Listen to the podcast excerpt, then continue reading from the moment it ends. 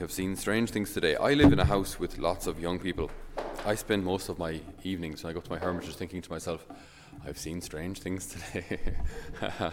uh, everything from people obsessed by Christmas, or people obsessed by healthy eating, or people chasing each other around the place, or random just. There's one particular person who just loves getting piggybacks from people, but without telling the person she's getting a piggyback from that she's about to require a piggyback, so she just basically jumps on people from behind. All this kind of thing. You know, I've seen strange things. I see strange things every day.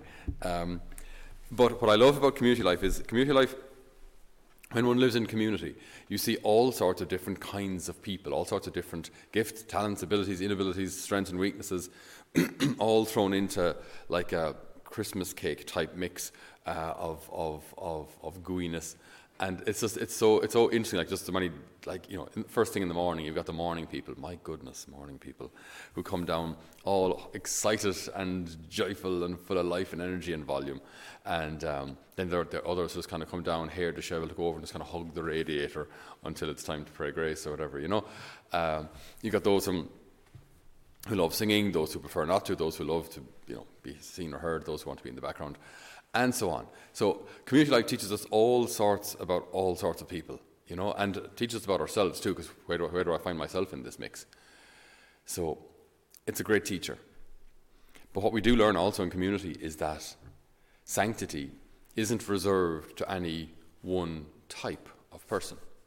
It's not like it's all about you know those who are uh, extrovert, or those who are introvert, or those who are Latin Mass, or those who are charismatic, or those who are whatever it is. their sanctity isn't reserved to any one grouping.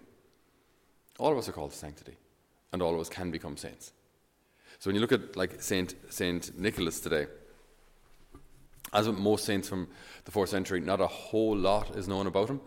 Uh, but what we do know about him is, is, is, is, wonderful. Okay, so he's a bishop, bishop of Myra, which is modern day Turkey. and uh, his par- apparently his parents died in a pandemic when he was very young. So he was left all of their their wealth. So he was a wealthy orphan, brought up then by his uncle.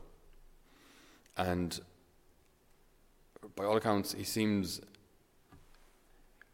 enthusiastic about his faith, very, very driven, very motivated, uh, zealous, and passionate. Okay, but also very generous. So he had this wonderful mix of being like a, at times a gr- grizzly bear and at times a teddy bear.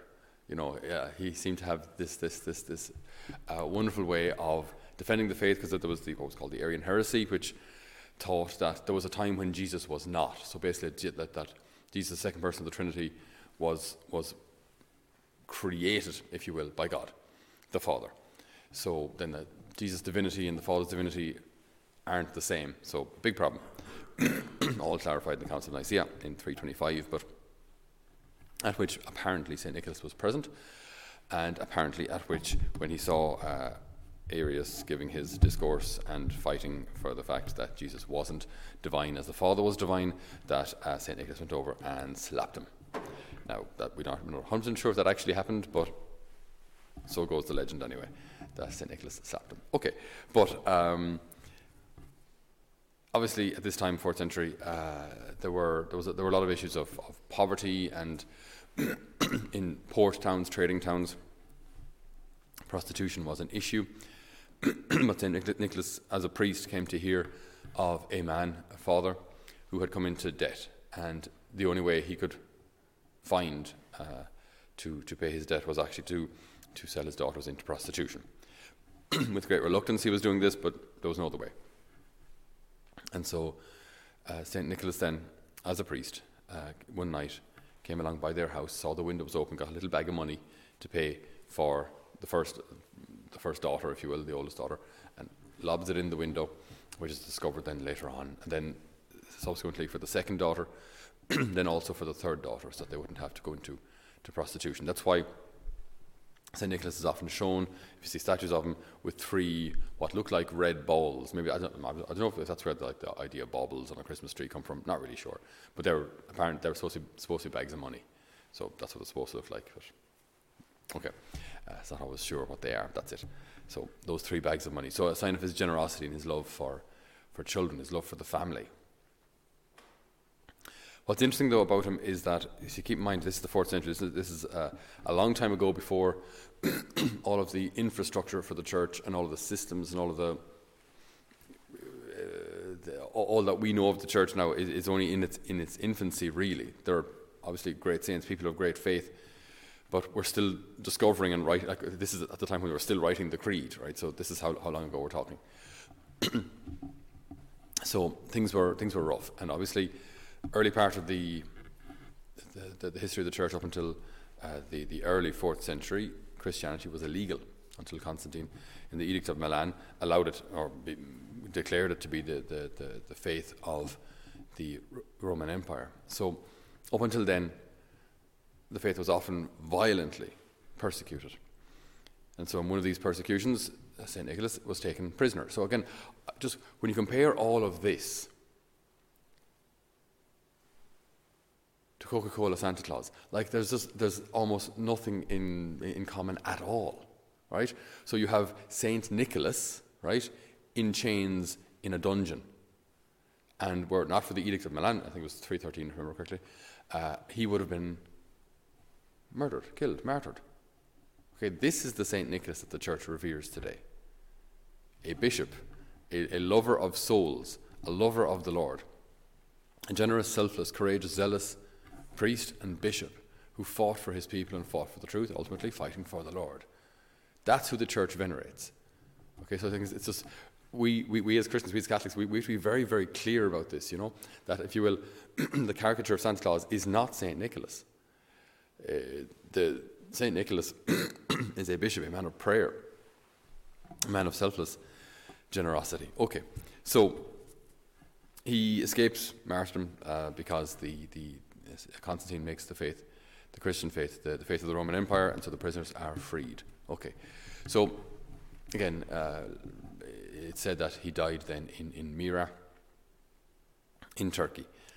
Okay, at a later on in history, the Saracens uh, invaded, took over all that part of of Turkey into into Greece, and at that point, then the Italians saw that uh, this would be a good opportunity or an, an, a, necess- a requirement actually to get St. Nicholas's relics out of Myra, otherwise no one will be able to go on pilgrimage there and the church may even be desecrated or burnt down or who knows what would happen to the relics. So, so between Venice and Bari, both of them wanted the relics. in the end, the Baresi uh, went over, got them, brought them back. And so to this day, the relics of St. Nicholas are in Bari in Italy. And incident, interestingly, I met the Archbishop of Bari there just a couple of weeks ago. And um, we were just talking about, about this, this, this fact, you know. And uh, he, he's very, very, very, very proud to have the relics of San Nicolai and some. Uh, he's like the um, he's he, uh, well, he, he, I don't think he was exaggerating. He said he's the most famous saint in the world, which is probably true. Maybe I'd say there's more of a veneration to Saint Nicholas even than Saint Joseph.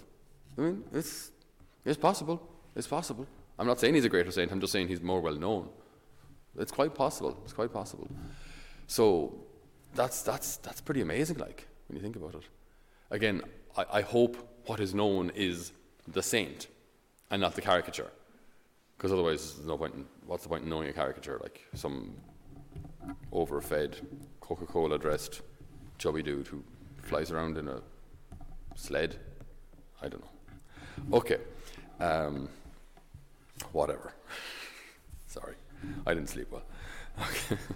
so, but to get back to the saint, the saint, like this, this lover of Christ, this man who loves Jesus, and because of that, I mean, that's that's that's what's that's what we should get back to. That Saint Nicholas, the saint that we venerate today, you know, is a, a follower of Christ, a man willing to actually die for him, and a man who almost did. Okay, so when his relics were brought, brought back to Bari, they were placed in a great reliquary there. And the relics started to, to exude a kind of myrrh, a kind of a, an oil, if you will, which then became known as the manna of St. Nicholas, which then uh, was discovered to have healing properties, uh, which is then collected into little, little, was collected into little vials anyway, and distributed around the world, and many miracles are attributed to it as well. So it's, it's, it's wonderful to see how, even from heaven, even post mortem, even after the, the, their lives here on earth. The saints continue to do work. All this through the Lord. You see how, like, the saints and love for Christ, love for God, are so intimately united. And, and that's what makes the saints great. That's what makes, in all humility, I think we can say this, that's what may, will make us great one day. It's our unity with the Lord. It's our unity with the Lord. Same with Our Lady. Our Lady's greatness is her littleness, her being empty of herself and filled with the Holy Spirit, filled with God, full of grace. That's what makes the saints great, their unity with God. And so for us, different in all as we are, eccentric uh, uh, and all as some of us are, uh, our, our greatness is our unity with the Lord. And if we're united with the Lord and live according to that, then each and every one of us can become saints. So we ask the good Lord today to renew our hearts and minds with this conviction that sanctity isn't reserved for the few, or it's not reserved for a certain kind of person, but it's something I too can become if I collaborate with the Lord's grace. May each one of us become the saints that the Lord is calling us to be. And may each one of us discover the powerful intercession today of St. Nicholas.